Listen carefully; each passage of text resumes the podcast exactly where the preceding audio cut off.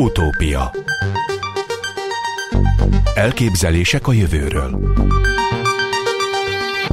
Najman Gábor műsora Üdvözlöm Dinnyés Andrást az Utópiában, jó napot kívánok! Jó napot mindenkit szeretettel üdvözlök! A legutóbbi interjút azzal fejezte be, hogy fölösleges bárányokat, egereket vagy akár musticákat is előállítani ősejt technológiával, mert egy Petri csészében is elő lehet állítani szerveket és szöveteket, és fölösleges kockázatot ad egy élő állat klónozása. Jól mondom? Hát igen, illetve vannak előnyei állatkísérleteknek, de nagyon sok területen úgynevezett in vitro, tehát lombikban előállított humán sejtekkel vagy szövetekkel sokkal inkább az emberek számára, az orvoslás számára releváns információkat tudunk nyerni. Hogyan történik egy máj, egy emberi máj, vagy egy emberi szív létrehozása egy Petri csészében? De elmondaná ezt úgy, hogy mondjuk az ongoránál kezdi? Hát többféle lehetőség van, tehát lehet egy létező mondjuk elhalálozás után valakiből kivett sejteket tenyészteni. Az a baj, hogy ezek nagyon hosszú ideig nem fenntarthatóak, tehát a Petri csészébe szövettől tip függően pár nap vagy pár hét alatt elpusztulnak. Amit meg lehet tenni, hogy őssejtekből indulunk ki, tulajdonképpen ezek olyan őssejtek, amelyek a fejlődő embrióban található, úgynevezett pluripotens mindenféle szöveti alakulni képes őssejtek. A, a, az emberi egyetfejlődés során is e, így alakulnak ki a sejtek, szövetek. E, most a nagy kihívás az, hogy azokat a jeleket, információkat adjuk ezeknek az őssejteknek, hogy egy bizonyos sejtípussá alakuljanak. Szívizom vagy ideg sejtek esetében elég jó helyzetben vagyunk, mert ezek olyan alapvető fejlődési irányok. Bizonyos specializált sejtípusoknál még csak tanulgatjuk, hogy milyen különböző, hát ilyen hormon jelát, fontos jeleket adó molekulákat, vagy akár szöveti környezetet hogyan tudunk egy Petri csészében létrehozni, ami után a, azok az adott sejtek egy meghatározott irányba mozdulnak el, meg ugye gyakran a, a másik kihívás, hogy nem csak egy sejttípust akarunk, hanem egy komplex szövetet vagy szervet modellezni, ahol nagyon sokféle sejt együttes működésére és jól összehangolt működésére van szükség, de ez a terület nagyon gyorsan fejlődik az elmúlt évtizedekben, rengeteget lépett előre. De hogy azt el lehet-e mondani laikusoknak, nekünk, hallgatóknak, illetve nekem, hogy, hogy ez hogyan is történik? Tehát, hogy veszünk egy ilyen petricsészét, akkor ahhoz kell valamilyen májszövet, vagy én nem tudom micsoda, hogy, hogy aztán ez később átalakítható lehessen ősejtek segítségével, vagy hogyan történik e, a valóságban? Tehát alapvetően, hogy most petricsésze, vagy egy ilyen bioreaktor, ahol mondjuk akár háromdimenziós szerkezetben nőnek a sejtek, ez, ez technológiai kérdés. A biológia az úgy alakul ki, hogy például a az én e, csoportjaim azok e, úgynevezett pluripotens őssejtekből indulnak ki, tehát mi egy emberi e, vérmintából, akár egy adott e, személy, beteg véréből e, visszaprogramozunk sejteket egy ilyen őssejt állapotba, és az őssejt állapotból indítjuk el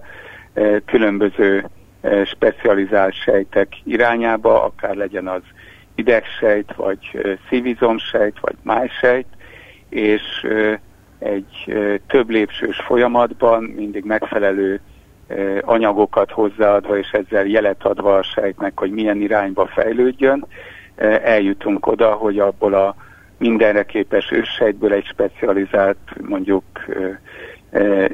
központi idegrendszeri agykérekbeli sejtípus alakuljon ki. Voltak éppen önök kutatók helyettesítik a DNS láncot ebben az esetben? Nem, nem, nem. A DNS lánchoz hozzá se nyúlunk, mert uh, ugye a DNS láncban megtalálható alapinformáció, az minden sejtben ugyanolyan, tehát sejtípustól függetlenül. Természetesen előfordulnak mutációk még a sejtenyésztés során is, de ez egy más kérdés. Ahhoz mi nem nyúlunk hozzá, hanem ahhoz nyúlunk hozzá, hogy a DNS láncban található információ hogy működik. Ezt szaknyelven úgy hívják, hogy epigenetika, ezt úgy kell elképzelni, hogy ott az összes információ, de az információnak csak egy részét használja aktívan egy sejt, és egy sejt más részét használja az információnak, mint mondjuk egy idegsejt.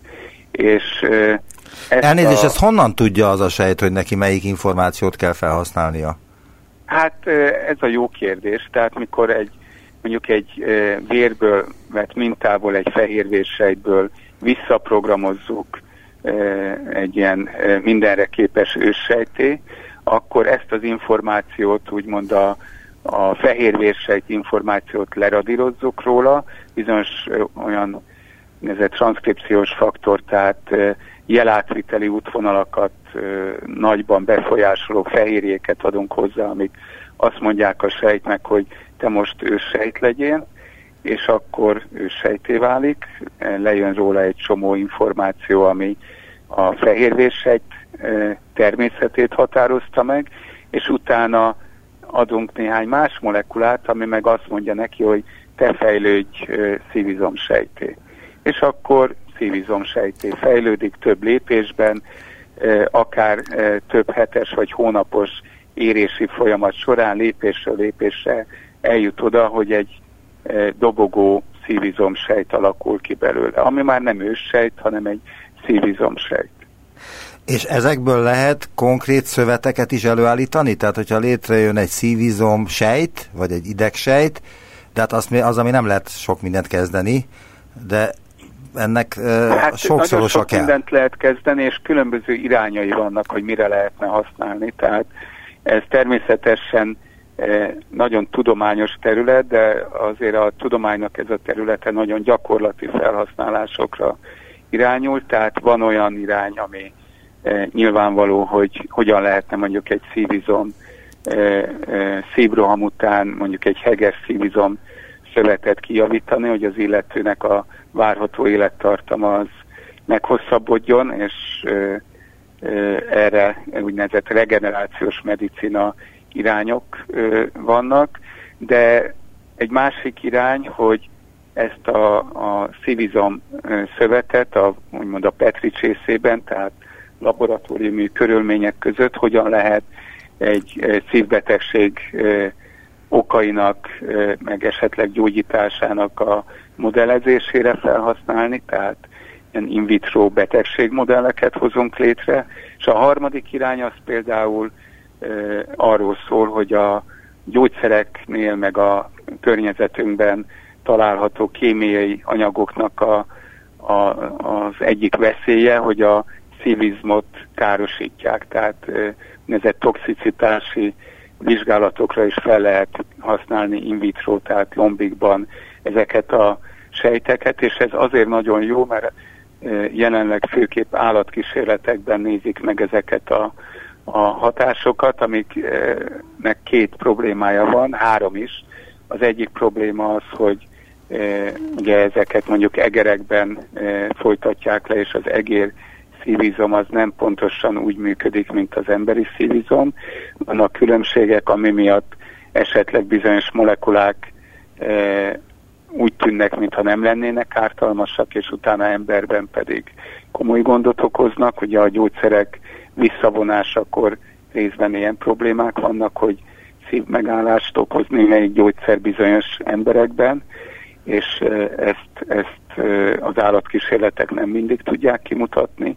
A másik gond az, hogy nagyon drága az állatkísérlet, a harmadik gond pedig egy etikai kérdés, hogy a modern nyugati társadalmak szeretnének minél kevesebb állatot feláldozni kísérletek során, és ebben valóban a kutatók, tudósok hozzám hasonlóan nagyon sokan dolgozunk azon, hogy ne kelljen állatokat felhasználni, hanem így emberi sejtekkel ki tudjuk váltani ezt a területet.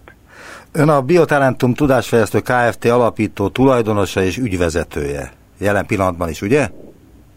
Igen, így van. Így van. Ez volt 15, most már 15 éves a cég, ez volt Magyarországon az első, ami e, behozta ezt a pluripotens e, visszaprogramozott ősej technológiát. 2006-ban fedezték fel, 2009-ben már, e, vagy 12-ben, de nagyon gyorsan 2012-ben Nobel-díjat adtak egy japán e, kutatónak, Shinya Yamanakának, aki ezt leírta először, és e, mi már 2009-ben létrehoztuk az első ilyen humán ősejtvonalakat Magyarországon. Mikor lesznek önök képesek arra? Tudom, hogy kutatótól ilyet nem lehet kérdezni, de, de mégis laikusként megkérdezem, hogy mikor lesznek képesek esetleg arra, hogy a hasonlóan lévő Langerhans szigeteket pótolni tudják. Ugye az egyes számú, egyes típusú cukorbetegség igen, hát okán elpusztulnak ezek a szigetek teljes egészében. Jól értesült kérdés, mert a, a Biotalentum ugye koordinál egy nagy Európai Uniós projektet, francia, német, olasz, én most beletrafáltalom valamibe ezek szerint? Ahol bét, humán bétasejteket állítunk elő ilyen pluripotens sejtekből. Most már ott tartunk, hogy egérkísérleteket folytatunk, hogy hogyan lehet egy úgymond egyes típusú cukorbeteg egeret meggyógyítani. Nyilvánvaló, hogy egy nagy lépés egy egér meggyógyítása, utána esetleg e, sertések meggyógyítása, és utána jöhetnek majd az emberkísérletek. E, ez, ez egy, ezzel jól haladunk, és a világban is azért vannak konkurensek, tehát egy amerikai cég most már klinikai vizsgálatokat folytat ilyen sejtekkel, tehát van egy nagyon komoly lehetőség, esély arra, hogy négy-öt év múlva lesz ilyen terápia bevezethetően, de ezt nehéz előtte megjósolni, hogy most azt hiszem nagyon sokan látják például egy ehhez a regenerációs medicinához képest egy sokkal egyszerűbb és régebben létező, jobban ismert technológia, mondjuk egy vakcina előállítása, ahol szintén látjuk, hogy hosszú, hosszú hónapok, amíg eljutnak egy vakcina fejlesztés során oda, hogy biztonságossá váljon. Tehát egy-másfél-két év szokott lenni, és ezt próbálják most nemzetközileg fél-egy évre leszorítani a Covid járvány miatt, és még nem tudjuk, hogy mennyire fog sikerülni, hiszen bejelenteni könnyű, ezt ugye nem régen a szomszédos, or, vagy majdnem szomszédos ország vezetőjétől hallottuk, hogy ők nekik már van vakcinájuk, de a nemzetközi közvélemény, az, szakmai közvéleményére azt mondta, hogy ez egy politikai bejelentés volt, amikor biztonságosan bevezethető egy ilyen gyógyszer, az elég sok kísérlet és e, kipróbálást igényel. Tehát ezek hosszú folyamatok, azért is e, nem biztatok most hazai hallgatók közül senkit azzal, hogy a egyes típusú cukorbetegségét mondjuk a Biotalentum Kft. jövő évben gyógyítani fogja, de azt reméljük, hogy orvosi egyetemekkel eh, hazai összefogásba el fogunk jutni oda, hogy regenerációs medicina Magyarországon bevezethető lesz. Ez, ez egy nagyon, eh, nagyon nemes cél, mert jelenleg ugye Egyesült Államok, eh, Japán, Kína, eh, EU-ban is vannak összefogások, verseny, nagy nemzetközi verseny van.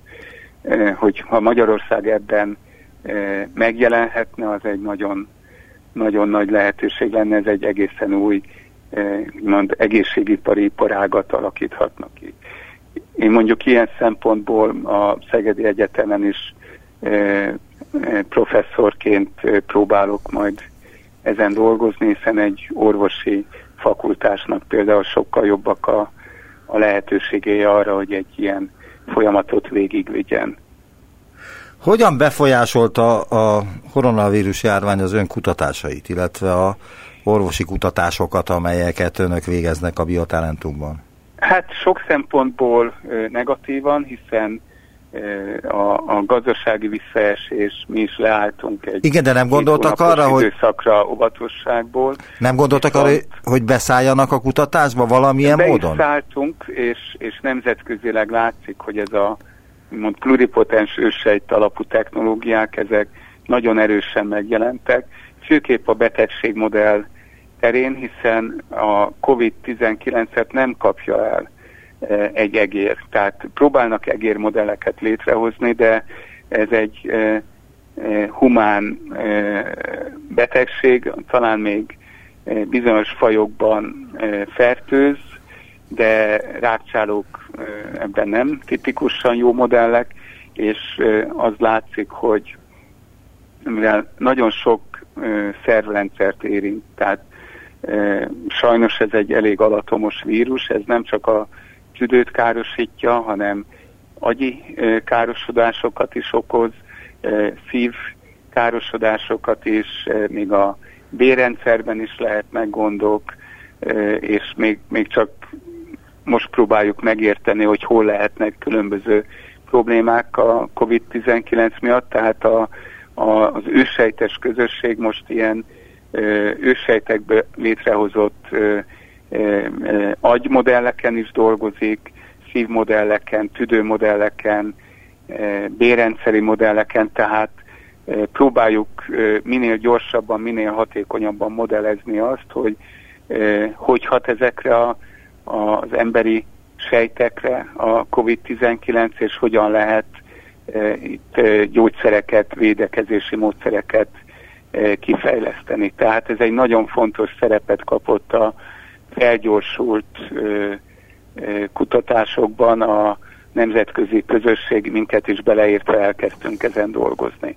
Itthon egy kicsit még nehéz, mert még nem kaptunk erre jelentősebb hazai forrás, de, de remélem, hogy ez is előbb-utóbb bekövetkezik, hiszen ez, ez azért látszik, hogy ez egy nagyon fontos nemzeti ügy, hogy Magyarország az eddigi viszonylag jó, sőt nagyon jó eredményeit megőrizze, és nem tudjuk, hogy a következő betegség hullámba mennyire sikerül ezt megőrizni. Nyilvánvaló, hogy lesz következő hullám, már látszik is, tehát ez, ez itt szerintem egy példa nélküli nagy nemzetközi és hazai összefogást hozott létre a COVID-19 kutatás során. Mindenki próbálja maga maga eszközeit hozzárakni.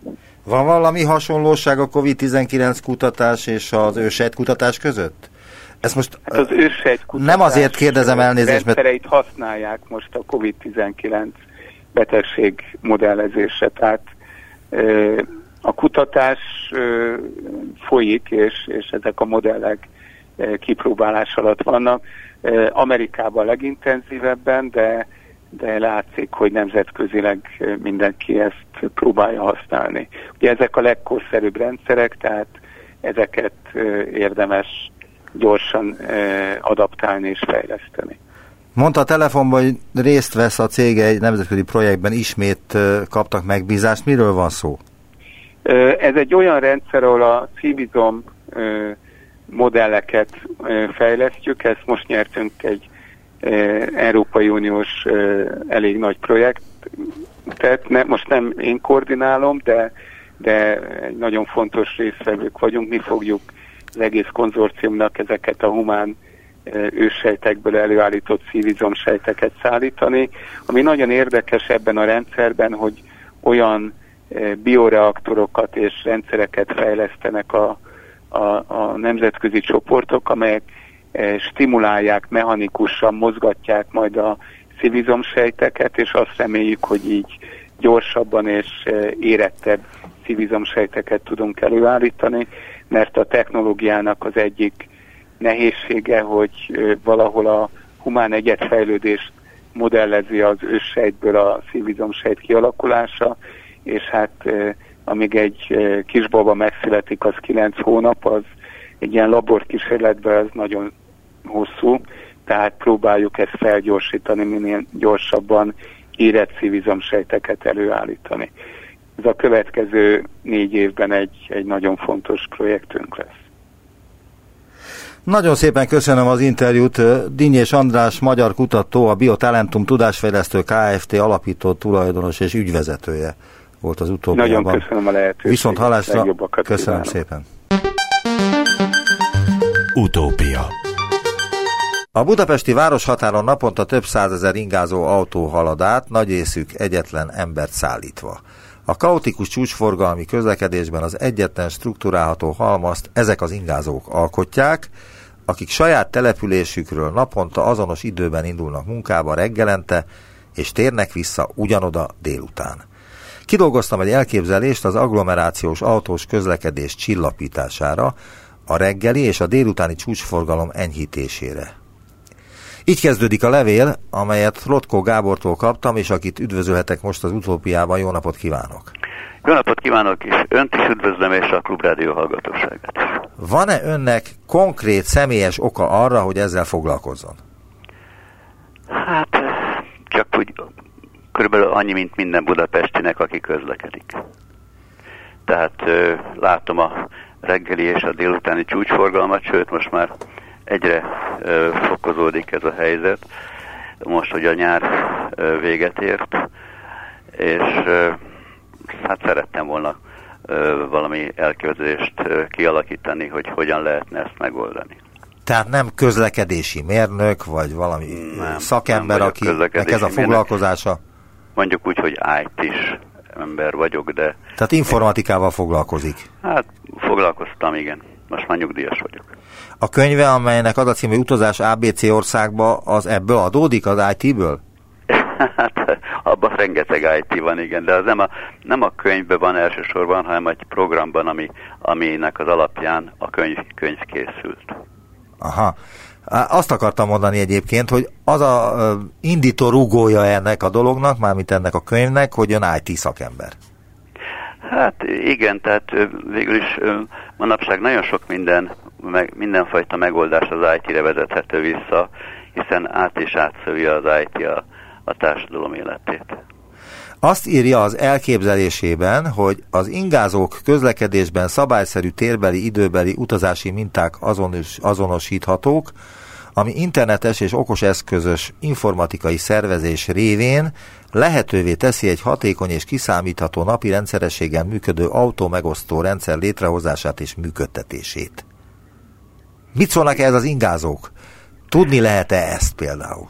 Hát igazából az a furcsa helyzet van, hogy, hogy van egy Facebook csoport, az ingázók csoportos autó megosztása, de egyenlőre nagyon kevés hozzászólás van. Tehát ez lehet, hogy a, a Covid-nak a rovására lehet írni, hiszen pont a Covid mm, beindulásakor, vagy, vagy beköszönésekor tettem közé ezt, vagy szerveztem ezt a csoportot, és hát nem hiszem, hogy az embereknek most az lenne a célja, hogy, hogy egy autóba beüljenek egymáshoz idegenek révén, úgyhogy nem csodálkozom ar- azon, hogy kevesen reagálnak. Mert ez csak most tette közzé ezt az elképzelését az interneten? Hát az interneten ebben a formában, ebben a legutóbbi formában, a csoportos autómegosztás formában most tettem közzé, igen.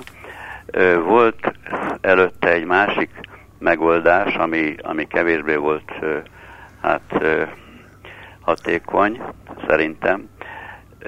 Azt egy, egy szaklapban közöltem valamikor tizenvalahány éve.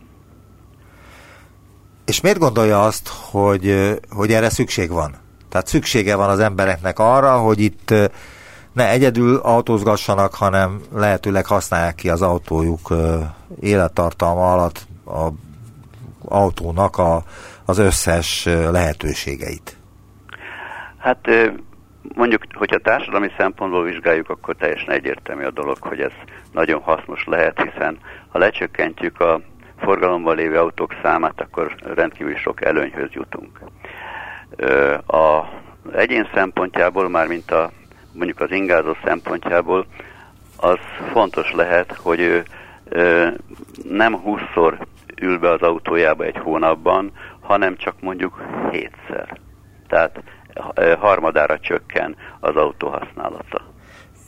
Igen, de hát egy csomó ember imád vezetni, és imádja a kocsiját, fel is Igen. cicomázza, meg amit el lehet kérni, mindent csinált vele. Ezeket a, ezeket a szempontokat én is látom, de hát ők, őket csak akkor lehet meggyőzni, hogyha egy ilyen rendszer beindul, és sikeresen működik, és akkor egy részük meg át fogja gondolni azt, hogy, hogy, hogy beszálljon esetleg. Igen, de hát nélkülük nem tud beindulni ez a dolog, mert hogy Igen, de nem minden autósnak van ilyen elképzelése a, a saját szerepéről a, a forgalomban. Vannak olyanok, akik hát szívesen részt vennének egy ilyen dologban. Persze nagyon nagy munka kell az ő megszervezésükhöz. azt írja továbbá, amit egyébként nekem elküldött, tehát hogy a hallgatók számára világos legyen, én nem vagyok ennek a dolognak a mélységes tudója, de megkaptam öntől a leírását, az ötleteit, hogy a szervezési módszer lényege, hogy az egymáshoz közel élő ingázókból lakóhelyi csoportokat alakítunk ki állandó tagsággal, hogy a csoportok tagjai felváltva szállítsák egymást napi vagy heti váltásban a lakóhelyükön lévő beszállási pont és egy nagyvárosi tömegközlekedési csomópont között. A csomópontban a résztvevők tömegközlekedésre szállnak át.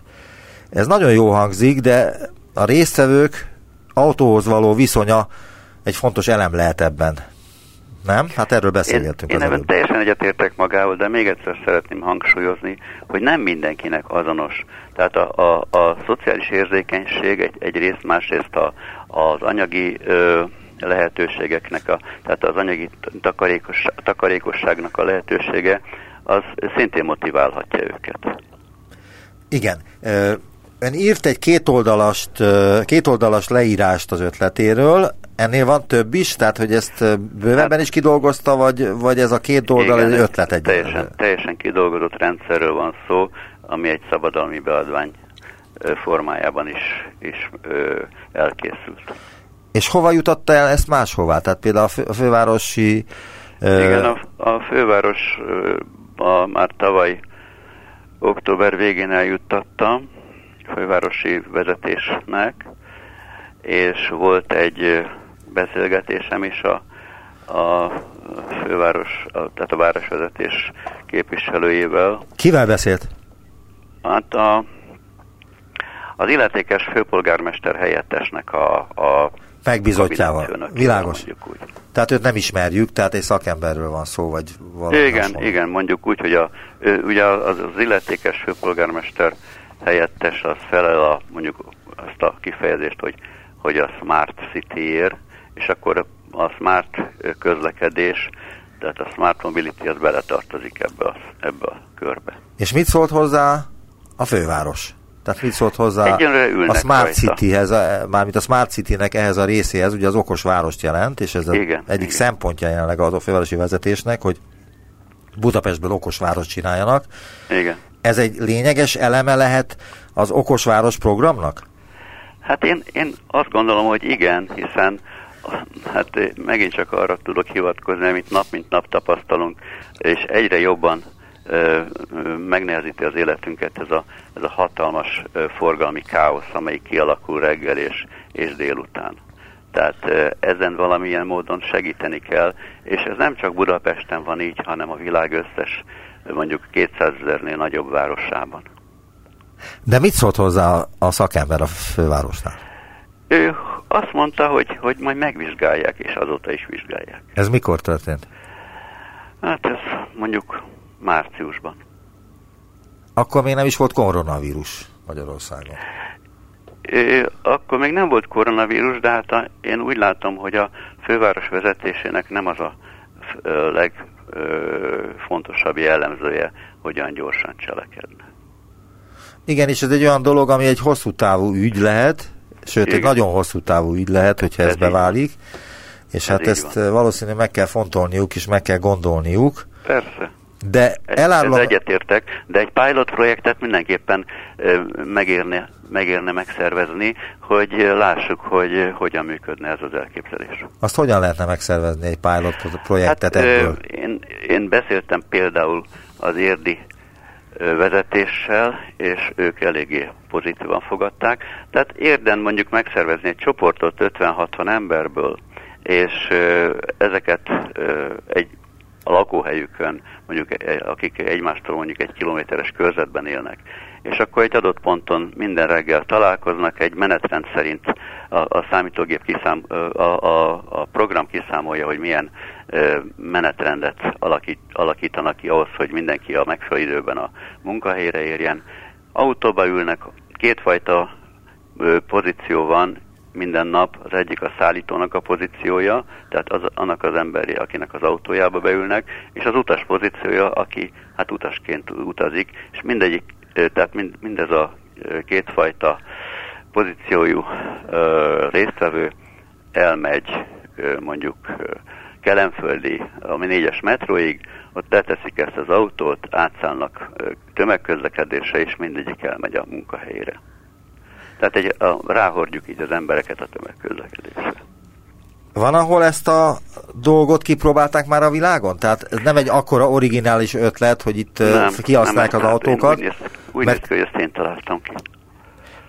Uh, hát azt nem tudom, mert hogy én készítettem rádióműsort már a 80-as évek elején is a Magyar Rádióban, és ott volt egy műsor, az ötödik sebesség, amit szerkesztettem is, meg vezettem is, uh-huh. aminek az egyik állandó uh, része volt a telekocsi rovatunk, igen. amely arról szólt, hogy aki egyedül van, vagy van még hely a kocsiában, az vegyen föl másokat is, és esetleg beleszáll a benzinköltségbe.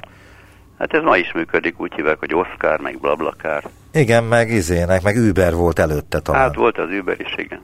Az Oscar már nagyon régen működik különben. De ennek, mi a különbség? Megmondom, megmondom, mi a különbség. Különbség az, hogy ezek a rendszerek, már mint az Oscar, meg a Blablakár is, egyedi szállításokat bonyolítanak. Én, én hangsúlyozom, hogy ez a csoportos autó megosztás viszont rendszeres és tömeges szállításokra alkalmas. Ö, tehát az egyedi szállítás alatt azt értem, mondjuk az Oscarnál is, hogy vala, valaki felajánlja, valaki elfogadja, és együtt elutaznak valahova. Esetleg meg is ismételhetik naponta, de viszont, hogyha ez a, a, a lakásától a munkahelyig történik ez az utazás, akkor ö, fennáll az a veszély, hogy a fordított irányba, tehát a munkahely, délután a munkahelyéről a lakásához már nem lesz neki ö, partnere, aki, aki oda vigye. Ez az egyik. A másik, hogy minden egyes utazáshoz egy meglehetősen bonyolult adminisztrációra van szükség.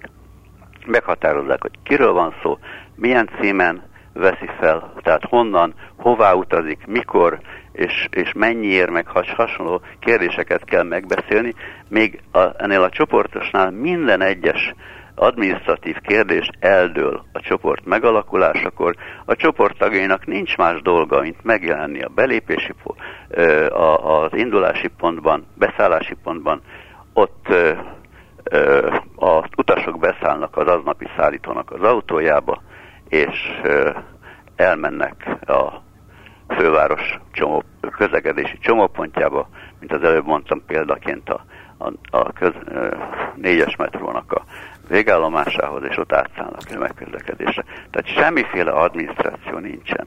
Egyetlen adminisztráció az az, az, az hogy a ö, mobiltelefonos applikációk azok úgy működnek, hogy minden egyes utazásról készül egy adatfelvétel, és az to- továbbítódik a szerverhez, amelyik feldolgozza, és ennek a feldolgozás alapján jelöli ki aztán, hogy, hogy a következő napon vagy héten kik legyenek a szállítók. Nem úgy, hogy a következő napon, hanem mondjuk egy héttel előtte már jelöli a szállítókat. Azt körülbelül így, így működne, és, és ez, ez, ez az, amit, amire azt mondom, hogy ez rendszeres és tömeges. Igen, de ugye erre egy szoft, szoftvert kell írni, Természetesen. amelyet alaposan ki kell találni, hogy akkor milyen információk legyenek benne. Tehát egy működő képes szoftvert, amire bárki bármikor rácsatlakozhat. Egy, egy informatikai rendszer nem működhet megfelelő szoftver nélkül. E, világos. Azt is írta, hogy felvette a kapcsolatot a berliniekkel. Igen. Hogyan. És, és mit szóltak az elképzeléséhez, vagy még ott nem tart az ügy? De hát én mellékeltem is önnek a, a levélnek, az, ön, az ő levelüknek a másolatát, ahol azt írják, hogy, hogy, hogy nagy érdeklődéssel, nagy érdeklődéssel tarthat számot ez az elképzelés az ő részükről, de én úgy érzem, hogy talán azt várják a berliniek, hogy Budapest is megszólaljon az ügyben. Az a helyzet, hogy olvastam ezt, de ezt én ilyen udvarias válasznak gondoltam. Hát nézze, én, én, én nem hiszem, hogy, hogy más választ elképzelhető, amikor, amikor egy, egy keletről valaki tesz egy javaslatot, tehát tudjuk, hogy a Nyugat-Európában a passzát azok onnan fújnak, nem pedig fordítva. Úgyhogy én ezt eléggé pozitívnak láttam, ráadásul felkértek arra, hogy egy, egy pilot projektnek az alap rendszertervét úgy tegyem le nekik az asztalra. És ezen dolgozik most az érdiekkel, hogy ott egy pilot projekt nem, létrejöjjön? Nem, nem dolgozom, mert Budapest nélkül nem, nem mennénk úgyse semmire. De hát a pilotra szükség van, és az érdem meg tudja csinálni ezt. Meg nem érdől... tudom megcsinálni Budapest nélkül, mert ki kell jelölni például Budapesten a, a, a,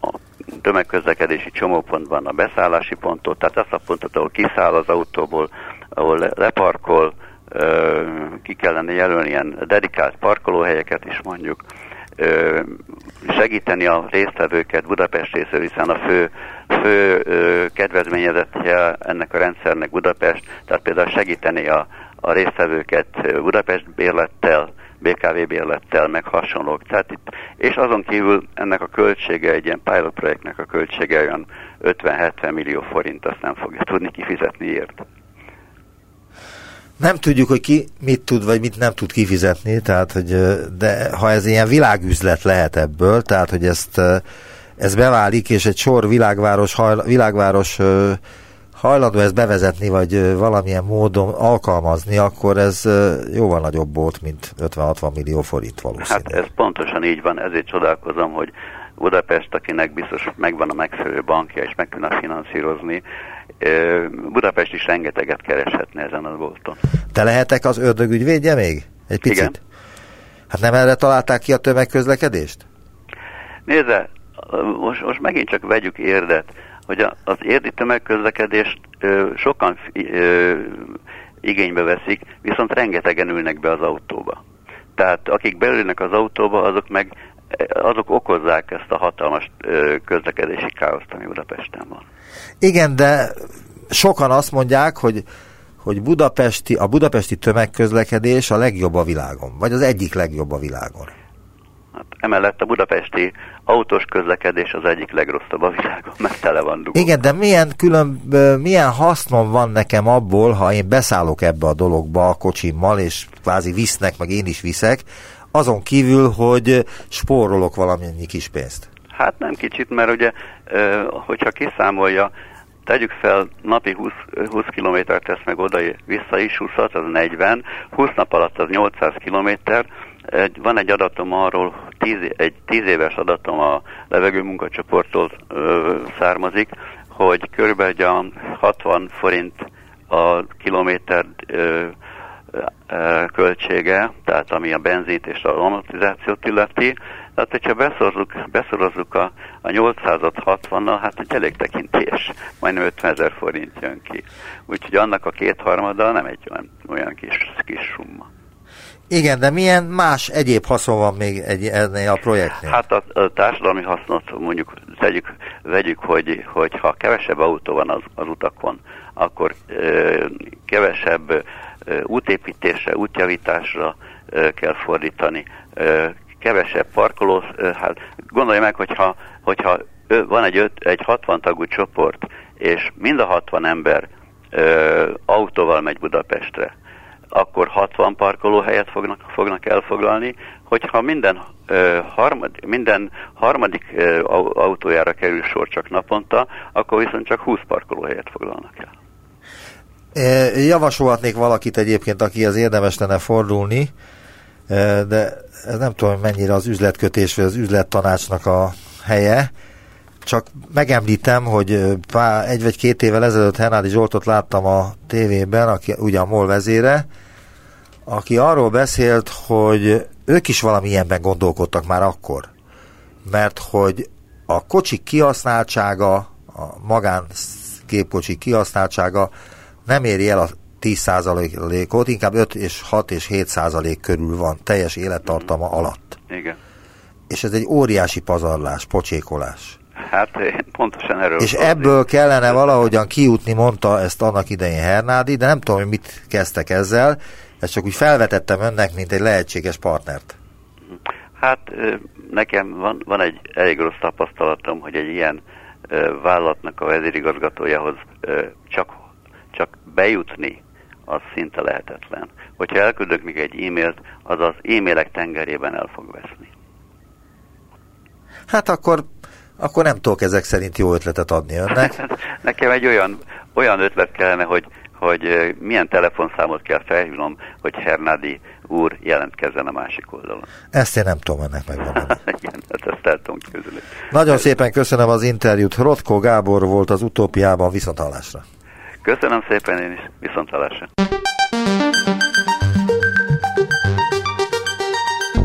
Visszaértünk a jelenbe. Neumann Gábor utópia című műsorát hallották.